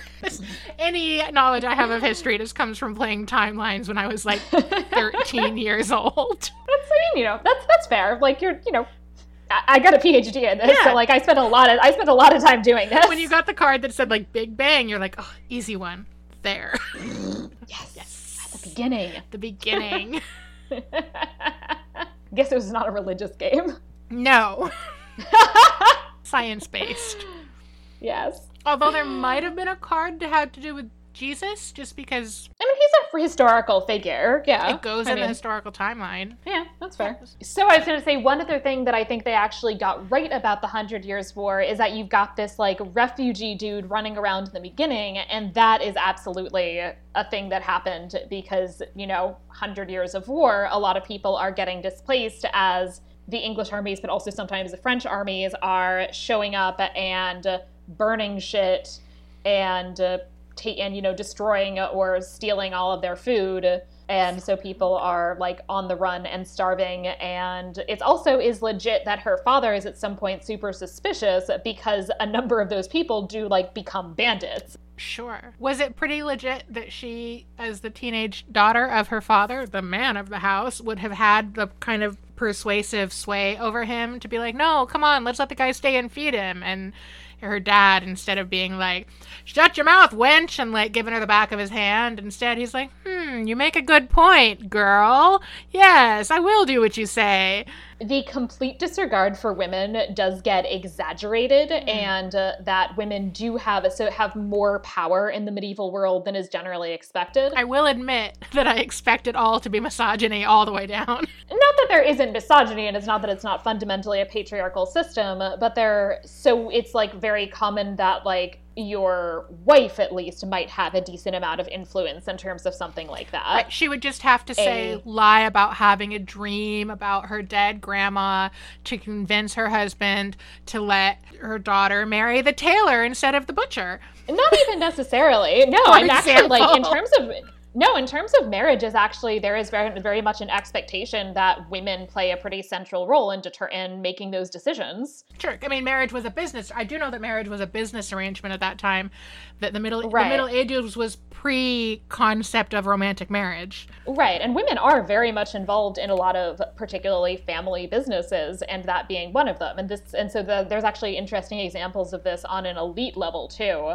That uh, so one of my favorite people, Eleanor of Aquitaine, who is the actually she she was the queen of France and then the queen of Yeah. England because she uh, had her marriage to the king of France annulled and then married the person who became the king of England. Katharine Hepburn. Yes, fabulous. And so Eleanor, in the events after the Lion in Winter, she ends up basically being the person who gets picked by the person who at that point is the king of France to go to Castile, which is one of the kingdoms in what's now Spain, Where, where they make all the soap. right, and pick out one of her granddaughters for the king of France's son to marry. And she just like she goes she just like she goes there and she like talks to the girls and she like picks the one out and she then like and then like deposits her and says you're marrying this one and he says great. I mean, yeah. Yeah, so like women women do have a lot of uh, roles in in the family and they often do have a lot of influence. What's a little stranger is that children in particular would not have quite as much influence. I mean, she, you know, as I, it's it would make more sense normally for her mother to have maybe that kind of influence as opposed to her, but I think it is valid for Joan given that she seems to have like not taken shit. Right. I mean, she also basically just was like, God told me to go and do this, so I'm just gonna go. And she like goes and she just convinces a bunch of random men, like, no, I'm. You should just let me do this. Fucking wild. Right. And So- I'm, I'm forgetting that at this point she would have been having these visions for like three years already. Yeah, And her dad's like, oh God, just fucking, yes, shut up, fine. yeah. So I think it is. It is legit for Joan, partic- in particular, and I could see other women having that kind of influence, and in particular, women being in this position where they like plead with their husbands to give charity because it's a good thing to do. Like that's actually to some extent even like a trope that like women are this positive influence supposedly on men, which is misogynist in its own way, but which does imply some aspect of women having influence within the household. Right. Yeah. I, I I do understand it's a lazy mindset for me to fall back on when I'm watching anything set pre 1970 and I see a woman doing anything and I'm like, no, the men the men would not be letting her do that. Yeah, women women were allowed to do lots of things. no, I just, you know, Hmm. depending on your point in history, they were either allowed to do lots of things or almost nothing. They were allowed to do some things. Some things. But you know. yeah, I work on women's economic activities in uh, what in Catalonia in the 13th and 14th century. So I have like thousands of contracts that are like women buying and selling property and women making loans. But meanwhile, in America, in say the 1950s, a woman couldn't like get a credit card. oh yeah, it's actually worse in Yeah. the like women actually have uh, fewer rights in America in the 1950s than they did in Catalonia in like the 1350s. That makes So- sense. That makes sense. Yeah. Yeah, which is also like I I tend to like get very frustrated at these like assumptions about like linear progress. It is, I think, human nature to fall back on assuming linear progress. Mm-hmm. I fall back on that assumption a lot. But as a historian, I'm like, there's very little evidence for linear progress. I mean, look at America in 2020. Yeah, That's pretty solid evidence against linear progress. yeah. Sigh. America. Something else that they get wrong is so there's that bit where Wishbone's like, don't the don't our soldiers just run away when they see the English coming? And this is obviously linking up with this stereotype of French cowardice, which is really a post World War II. Cheese eating Stereotype. surrender monkeys. Yeah, I can't remember where that phrase was coined. I can't either, but that is the phrase. But Mm-hmm. it's it's all that whole constellation of stereotypes is all like post post World. So- I, I think post World War II. It's certainly modern. It's so dismissive of cheese that it just makes me so angry. like we should all be cheese eating, regardless of whether we surrender. exactly. Don't you don't need to slander cheese just because you think surrendering is bad. Seriously, God. cheese should always be praised. Wait. It did get right the name of one of the English commanders. It refers to Lord Talbot, and uh, there was indeed a John Talbot who is nicknamed the English Achilles for his military prowess, who was one of the uh, English in command at Orleans. So that's that's legit. That is, however, one of the better things about the siege of Orleans, in that so the siege is the English laying siege to a French city. hmm And yet it seems in this movie like it's the French laying siege to the English. It does. That was um yeah, I got the impression that the battle we saw in this episode of television was the French army reclaiming a piece of property that was being occupied by the English. That- yeah, that is what it would make you think. Yes. But in fact, it's like so. The, so Orleans had been under siege for like a year, a year and a half. So a very long time, but it is still like a city that is under French control. So to the extent that there is a French attack on a thing that the English are holding, it's that basically the English build these things called outworks. They build these like little temporary forts around the town that they then can launch attacks from. And there was an attack that Joan is involved in, which is where she was wounded, that's on one of these little like English outworks. But the whole visual would have looked really different. Like it's not a castle. It's I feel as though it would be much harder to kind of succinctly show a victorious battle defending a city because if you're right. taking back the city, then you take it and you've got it, and you're like huzzah. But if But you're it's right, defending you like, it, like get them to stop besieging Yeah, you're you. Pushing basically what they did. back at them, you're going to the outskirts of town where their army is, yeah. and you're fighting them, and you're just pushing them like a little further back past the outskirts, and you're like, now don't you come back after this. Right, and you're kind of routing them, as I said, at these like little temporary forts that they've built, basically. Yeah. So like you basically get them. To, so basically, like the victory is that it, they get them, the English, to retreat and to abandon the siege, and to just give up on trying to take Orleans. Yeah, that would be a lot messier to show cinematically Right. in Dallas Community Theater staging. Right. Yeah. Though I will say, for something that is like super low budget, it's not the worst depiction of like, in theory, how siege warfare would work. It's just not quite right in terms of what was actually, what the dynamic actually was Right. of the siege of Orleans. Oh, yeah. But you do see, you know, the importance of archery. You see some siege ladders. Right. Like, those are legit. I don't know. Like, I obviously archers would be trained to sort of like aim for the parts that are not armored on your body, but the fact that she had this like full breastplate and she's like, "Here we go, I've got my armor on," and is immediately like, "Oh, the arrow got me right where I don't have armor on." Oh.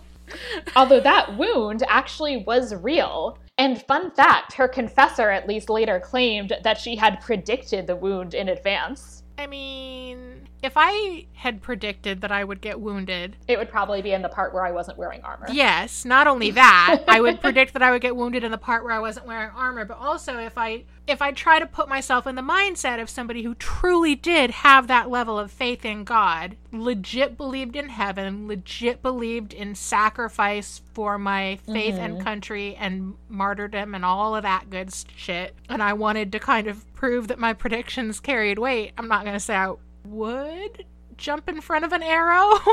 But maybe maybe I wouldn't be like super dodgy. And she also, again, you know, in terms of this real person, like she doesn't have military training. Right. She's a woman. She's a young woman who like started getting these visions, and God told her to do this. Uh, You know, she is not really battle trained in the way that other people might be. If I were going into battle, I would also predict that I would be injured. And I think I would be right. Right? it's a pretty safe prediction. Yeah. So that then is going to lead into the next segment, the Historia ad Veritas, where I talk a little bit about the real Joan of Arc. So she is indeed the daughter of a peasant from Domremy and uh, inspired by visions to lead the French against the English. And one of the things also to note is in terms of where she's coming from on this is that Joan is living like right at the center of a war zone. She's like like this town is like right on the frontier between territory that's held by the English and, ter- and territory that's held by the French. And so to some extent it makes a lot of sense that if she's having these mental experiences that they might then be connected in her mind with the war because the war is very very apparent in her life right. because of where she lives. She arrives at age 16 at the castle of the man who would come to be King Charles VII. She, by the way, before this, there was like another fortress that she went to, and the guy was just like, I feel like I don't know what to do with you, and maybe you're a witch. And she just talks him into the fact that no, I'm not a witch. Send me to the to the Dauphin, to the prince, basically. And at some point, he's like, "All right, yeah, sure, I guess." So she has like apparently like managed to like talk a bunch of men into a bunch of shit. Yeah, I don't know. Again, hard to wrap my head around having that much faith in God. But also, like, she, I bet, was like intense. Yeah, also, I mean, I feel like there's a level of harmlessness uh, associated with like just being a young. She's just, a, hi, I'm just an innocent shepherd's girl. What harm could I do? And in the same way that if somebody brought a dog to your indoor soccer game, you might be like, you know what? As long as the dog's like not making any fuss, it's fine. The dog can stay. So that first guy that she talked to might have been like, uh, I mean, like, I guess it's not like I am not invested in this, but it's not hurting anything. So I guess go talk to somebody else about it, but I won't burn you at the stake, I guess, whatever. I can't say for the second guy should talk to the Dauphin, who was like, hmm, you make a convincing point. I see. Mm-hmm. God, armies? Right. Yes. Obviously, she was very persuasive to him, but other people that she spoke to just might have been like, ah, this isn't wor- this is not worth the pushback. Yeah, yeah, yeah. Potentially. But he also, like, he's in a weird position, much more so even than what's implied in the show because so his father has died like four years before, but this dude still hasn't been crowned. Basically, because so his father, who was probably not entirely in sound mind at the time that this happened, signed this treaty giving the saying that his heir was going to be the king of England. So kind of agreeing to this. And so some were like, yeah, fuck that. And some people are like, maybe this is because he really knew that his son was illegitimate. And uh, then they like were like, well, and maybe we still don't want the king of England, but like here's a cousin, and we will take him. Because of all of this, and because of the fact that like the English have been there for like 80 years and have control of a bunch of territory, he still hasn't been crowned, and therefore, despite the fact that he is supposed to be the king, he's still referred to as the Dauphin, so essentially the prince, and also is sometimes mockingly referred to as the King of Bourges, referring to the city that, like, he basically has this very small geographical area that he actually has control over. He ends up not actually being crowned until 1429 after Joan has helped to lift the siege at Orleans. So he has a sense, at least ultimately, of like actually owing a lot to her, and she very much is. Uh, and his connection with an alliance with her is actually like really working to enhance his own prestige and reputation, which he has like failed to establish. She was also dead at that point, right? No, because she does it. This because the show makes it seem like she dies right after the siege. Yeah, are you she telling actually, me this show's not accurate? Sarah. It's not. I'm sorry. because uh, yeah, so the siege is uh, is lifted in 1429, and she makes it all the way to 1431. Oh well, shit. Yeah. Okay. Yeah. yeah. So he basically like him actually managing to be crowned is very much due in part to the fact that like we've had this whole big deal that like she's like been crucial in lifting the siege at Orleans and everybody's like talking about this person Joan. Was she just like in an English prison for 2 years or did was she No. Okay, so No, she was like running around with the French armies so, for 2 years. So she was not captured at the Battle of Orleans. No. Okay. So no, she was captured at a much late. I didn't write down where it was, but fine. she was captured like at a significantly later battle. According to Wishbone timeline, she had her like inaugural battle and was immediately like, "Oh, arrow, yoink, captured. Oh, convicted. Right. Ah, dead." Like so fast. Damn yeah, the real Joan is running around with the French armies and like at the king's coronation and doing shit for like two years. And presumably dressed somewhat masculinely. I think I read in the notes yes. that you sent me that one of the accusations against her was cross dressing, basically. Yeah, I mean, she's dressed in men's clothes right. and sometimes like armor. Yeah. Because she's in battles. Yes. Like, you, you don't want to be wearing a dress in those. No. Yeah. The big other thing is that the show, as I've mentioned before, really de emphasizes the religious aspect of all of this. And really, I think to some extent, thinking about her as a woman warrior isn't actually the most useful way to think about her, as opposed to connecting her with all of these women visionaries in this period who claim this very personal connection with God. Joan also did understand her mission in these fundamentally religious terms. She describes herself as being sent by the King of Heaven. She, during her trial, states that starting at age 13, she's been guided by a voice from God that she also sometimes identified as identifies as being linked to an angel and sometimes also talks about uh, appearances and guidance that she has from various saints saints catherine margaret and michael are the big ones uh, at first, the voice just taught her to be good and to go to church often, but then was like also, and then is like, you must like come to basically the part of the kingdom that's actually like under French control, and that then like you should like do all of this other stuff and she says basically that literally every single thing she does like god told her to do. Like down to the details of battle strategy like god was like look you want to take a flank over to the east and then you're gonna pinch in from the west and surround them. And then god was like you need archers in the back. Usually not quite that much detail but it does say that like she does basically keep insisting that like yeah, every single thing that I did was specifically under God's direction. They got one of those uh, big tables that's a map with little armies and like a little Mm-hmm. shuffleboard pusher, and she's on one side of the table, and God's on the other side of the table. And Yeah. he's got the little stick, and he's like, "You want to push these guys over there, and these guys Mhm. over there." yeah, Yeah, yeah. I mean, that's basically, and like including that she also was like, yeah, no, I'm wearing men's clothes because God told me to. Yeah. She also is amazingly snarky in some of this testimony. At some point, she is, she is asked if Saint Margaret spoke in the English tongue, to which she responds, "Why should she speak English when she is not on the English side?" Which, like, good, good for you, kid. Yeah. And the other thing is that the trial itself is also really fundamentally about religion. So, first of all, the way things work is that there are courts that are fundamentally secular courts, and there are church courts. And the question of which has jurisdiction depends on a combination of things, but basically it's a it's a combination of what the crime is and what the status of the person being tried is. So for example, if you're a cleric, even if you like commit murder, you go to a church court because you're a cleric, kind of like in or at least the church is going to fight for that. modern times, how if a soldier commits murder, they're Yep. court-martialed in soldier court, and if soldier Yep. court is like, no, it's fine what you did, then they end up facing no consequences. There was a Yep. recent case of that I sadly read about, so that's cool. Cool, cool. Yeah, exactly the same thing Cool. with the church courts. But it also is, in this particular case, has to do with the crimes that you're being tried for. Because she doesn't get tried for, say, committing treason against the king because the English king thinks that he's, you know, her sees himself as being her king. She gets tried by a church court because she's accused of heresy, witchcraft, and cross dressing, which are church crimes. Makes sense. Mhm. Yeah, super church. Man, I'm always her- heresying all over the place. Yep. Church better not find me. Yeah, so that's what the crime is, and so it uh, go and so like, like at the opening of the trial, as they're talking about her, the cross dressing is actually like really, and the heresy is really what it gets emphasized. So it says that the reputation of this woman had already gone forth into many parts, how wholly forgetful of womanly honesty.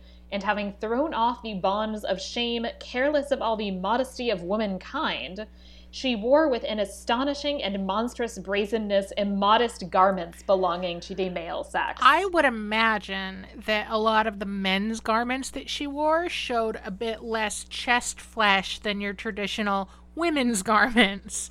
I right, mean- they're probably more modest. Yeah. Uh, just it's like despite the fact that you have like pants and they can like technically figure out the shape of your legs Right. versus a skirt. Oh my god, I can identify you as having two legs and not just Right. being like a wooden single peg, like a little Playmobil person who's just not got two separate articulate legs. Scandal. Yeah, so that's basically like that's one of the central like problems and accusations is her wearing men's clothing. And then they also add that she uh, is going around and was not afraid to perform, speak, and disseminate many things contrary to the Catholic faith and hurtful to the articles of the Orthodox belief. Yeah, that basically like her claim that she's like hearing the voice of God and that she's not mediated by any like dudes and also like the kind of the way that she's presenting the voice of God and what God is saying to her. All of that is seen as being just religiously questionable by some individuals.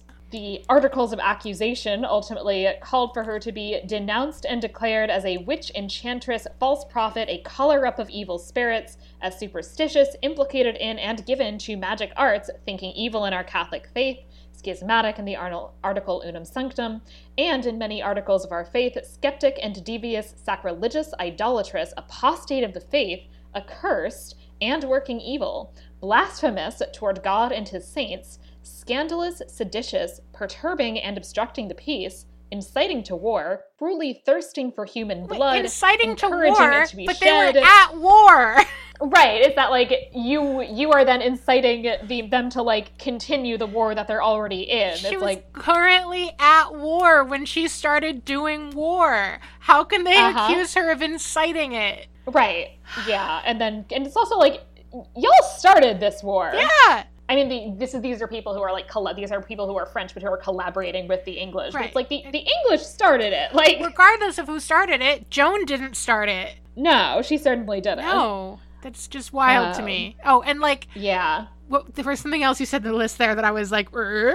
they really just threw every charge at her that was Yeah. possible. I've already, it's already gone out of my head. There was something that was just like, mm, no, no, no, no. That's a big old hypocrite. Yeah, no, it's it's like this intensely long list. It also complains of the fact that she like let people kiss her hands, which implies that she's letting people venerate her like a saint, even though she's like not dead.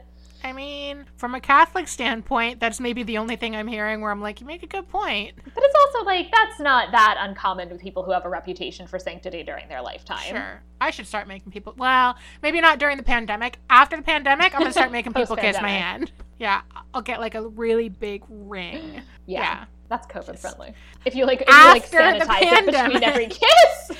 After COVID just like disappears any day now, it's just going to go away without us doing anything. After that Yep. happens, we get a big ring and have people kiss it. she does end up briefly recanting. So basically, they at some point they're like, "So all right, now we're going to transfer you to the secular authorities to be executed because the church is not allowed technically to execute people. They have to transfer you back to the secular government powers in order for you to be executed." Right. I think if the church wants to execute somebody, the way they have to do it is walk outside and say, Who will rid me of that meddlesome priest?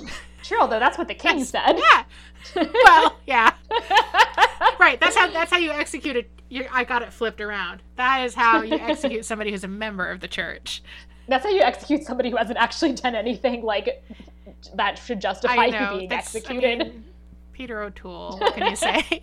with the way the church works, like they come to these verdicts that declare people guilty and things for which the penalty is death, but like they are not supposed to shed blood. And so because of it, it's this very like letter of the law and not the spirit of the law thing. That it's like, so we're not going to kill you. We're going to walk you over next door to these other people, and they're going to kill it's you. It's the Shabbos Goy version of murdering somebody. Exactly, exactly. Like it's like okay, yes, like it's yeah, exactly. It's a Shabbos Goy version of judicial murder. yeah, yeah, yeah. they are like, okay, so we're gonna do this, and she's like, oh fuck, I don't want to actually die, so she recants. Oh, But then, seriously? like- Didn't she like get sainthood? How is So yeah, so she recants, but then like two days later, she's like, yeah, no, fuck that. And they come to visit her, and she's wearing men's clothing again. she really and uh, yeah, she's like wearing men's clothing again, and she's like, I talked to Margaret and Catherine, and they were like, you shouldn't have done that. This means that she then gets to be condemned as not only a heretic, but a relapsed heretic, which means straight to the stake. She then, however, in 1456, so about so tw- like 25 years after she was killed, the Pope at that time, Pope Calixtus III, uh, revokes this sentence of heresy. And then many years later, not until the 20th century, she is formally canonized as a saint. it wasn't until the 20th century. Yeah, I fully figured it would have been earlier. In order to be a saint, you've got to have some miracles, right? What were her miracles? So Joan is actually exempt from some of the miracle rules because she's a martyr. Oh, okay. Martyrs get a pass, but she also does have some miracles. Uh, it's there's there's some miraculous healings. So some nuns who got healed from cancer apparently, and uh, she also healed a woman from tuberculosis and someone who had a hole in her foot. A hole all the way through her foot? That's what it says. Okay, cool. That's something. That's a th- that is a to me that's the significant one. Miraculously cured cancer. I'm like, uh, I don't know, spontaneous remission, but a physical hole through your actual foot. Uh, Like, all right, that's pretty good. Yeah, it's a miracle. Yeah, some some people okay with leg ulcers, but yeah, a lot of a lot of healing miracles uh, that Joan was ostensibly responsible for. Feels like kind of the easiest cop out miracle to claim. Like, oh, I had a fever and then I met her and my fever went away. It was a miracle. the next section, the Fabula Nostra, is where we can each come up with a piece of media inspired by this one. All right. Uh, I'll go first. Yeah, you want to go first? What I really want to see is I want to see a little switcheroo where Mm-hmm. it's the same structure and format. You've got Joe and his friends and Wishbone, and you've got flashbacks to the Middle Ages. Mm-hmm. Only we're just gonna, because the storylines are so exactly equal, What The we're, what- they're the same. So what we're gonna do is we're gonna actually say that Joe and David are just, they're part of an army and they need somebody to lead them, and so Sam is gonna lead them into bloody battle. Um, Uh-huh. and Wishbone and Joan of Arc are gonna be playing in a big soccer game, France against England. like I just want to see them because again because the parallels are so exact. I just want to go ahead It's and very precise. just flip them and and Yeah. reshoot it. So what I'd like to do is I think that if we do a Wishbone reboot, I think we should have a lady dog who gets to play the lady roles Yes. in history. So I want to see the the new Wishbone as actually playing Joan in part because there was not enough dog armor and we need more dog armor. Now would Joan's friend Louis still then also be played by a dog? So we've just more dogs. I mean, we could just have all dogs, but I, but I mean, or Louis could just be, or Louis could be human now, and Joan's a dog. Right. So we've got like Louis played by like Adam Driver, and then Yeah. dog Joan of Arc. Uh huh. I'm on board. Yeah. and then would would dog Joan have like a the, the wig? Yeah. Yeah. Okay. Good. it would just have that wig, but you just put it on a dog Same now. wig. Yep. Basically the same wig. Yeah, basically the same wig, and then just more dog armor. Yes. Yeah, that's that's really all I want. I really just want to see like a dog in a great costume. Yes. I'll send you my um a picture of my Jack Russell Terrier in the little Oh. costumes that my mom made for my dogs years ago. Dogs in costumes are good. I'm sure you have seen the. Uh, there is one photo of my dog in costume, which is that I uh, a couple of years ago for Halloween bought my dog a Pope costume. I have seen because that. her name is Opie, and I was like, she can be Popey, and this is a very good joke. It's a very good joke. so at this point, we can now move into the Estimatio section. which is where we rate this on a scale of one to five based on whatever criteria you see fit. Well, I mean, we get a bunch of points for Wishbone the dog, and we get Clearly. a bunch of points, honestly, for the theme song. When I started the episode, it's been a long time since I've like watched Like, any oh. Wishbone, and when that opening theme started, I was filled with an unexpected amount of joy of just like, ah, I love I this. sang along to the Mhm. theme What song. story 100%. Wishbone. So I just basically have to like knock off a point for Joe sucking. So I'll give it four out of five. Yeah. This obviously was like not the most historically accurate retelling of Joan of Arc, but also for something that's geared toward like nine year olds. I don't know. It's not that bad. Mm, You know, maybe it would inspire somebody to like read an actual book about Joan of Arc. Uh, you know. Right. But you don't have to take my word for it. I'm kind of surprised it didn't end with sort of that. Yeah, uh, but you know, I mean, so that's and that's clearly like kind of the point of Wishbone is that it's like you know, it doesn't really like tell you that much about what happens in these classic works of literature, but it's like go read a book for yourself is like very much the whole attitude. So like I don't, you know, I'll I'll I'll allow it. The thing that is too bad is that in the Middle Ages part, it doesn't actually pass a test that I have. Uh oh. So I have a test which I've invented, which is the test which is the only thing that is a lower bar than the Bechdel test Oh. which is that there has to be at least one named woman who doesn't die. Oh. Yeah, no, we didn't have that. And we don't have that, I mean, which is. We I'm trying to think how many named people there were in the historical part. There was Louis. I mean, who- three. Right. So There's Joan, Louis, and King. and the king. I, I- think they said his name is Charles. I, I'll, I'll give the king as being a named Yeah. character. So really, a third of the named characters mm. were women. True. But yeah, it does fail you know, a test still, of her not dying. It does does fail that test. Yeah. But on the other hand, like you know, there's a dog and the dog's wearing armor. Yeah. And it's very cute. Yeah. So I'm gonna I'm gonna come down at a four. Such a fair rating. It has a. It's a little. I mean, my criteria is very subjective. the fact that Wishbone as a show really was kind of like, oh, we're encouraging kids to like want to learn more about this and go pick up the book, right? In the same way that Reading Rainbow would have like like, oh, here's a little Right. book report, go check out the book. But like Reading Rainbow, which was a show for on PBS for kids, same as Wishbone was. mm-hmm. I felt like the books were a bit more age appropriate. They're like, "Hi, we're a show. Right. For, we're a show for like eight year olds, and we're recommending a book that's like appropriate for an eight year old." And Wishbone was like, "We're a show for like eleven year olds. We're recommending a book that would be like on your college syllabus. Go read The Count Right. of Monte Cristo. Why don't you?" right. Go read the. Yeah, there actually is a Hunchback of Notre Dame episode, which is also medieval. Right. Uh, the hunch, the hunch dog of Notre Dame. So, Rachel, are there places where the listeners could find you on the internet? Uh, oh yes, find me on the internet because if you show up at my house, I'll be unnerved. People can find me on uh, Twitter if they want or Instagram. Both places, uh, it's Rachtacular because when face not Facebook, when MySpace let you pick a custom mm. URL for your MySpace page, I was like, this will be cool. It's like Rachel plus Spectacular, Rachtacular, uh-huh. and it just you know, became my handle. So Twitter, where I like retweet uh, like very leftist political tweets, and then Instagram, where I post screenshots of people who were on Murder She Wrote, who I recognize from other things. that's you know and like pictures of my dog. Always good. So you can find rachel there. And if you've enjoyed this podcast please subscribe in your preferred podcatcher app and rate and review media evil on apple podcasts. And i will read new five star reviews in future episodes. Please also follow the podcast on twitter at media evil pod and join our facebook group. And you can also find me on twitter and instagram at Sarah Ifft Decker and finally, if you have any questions or suggestions, I would love to hear from you via email at media.evilpod at gmail.com. Thank you for listening to Media Evil. Bye. Bye.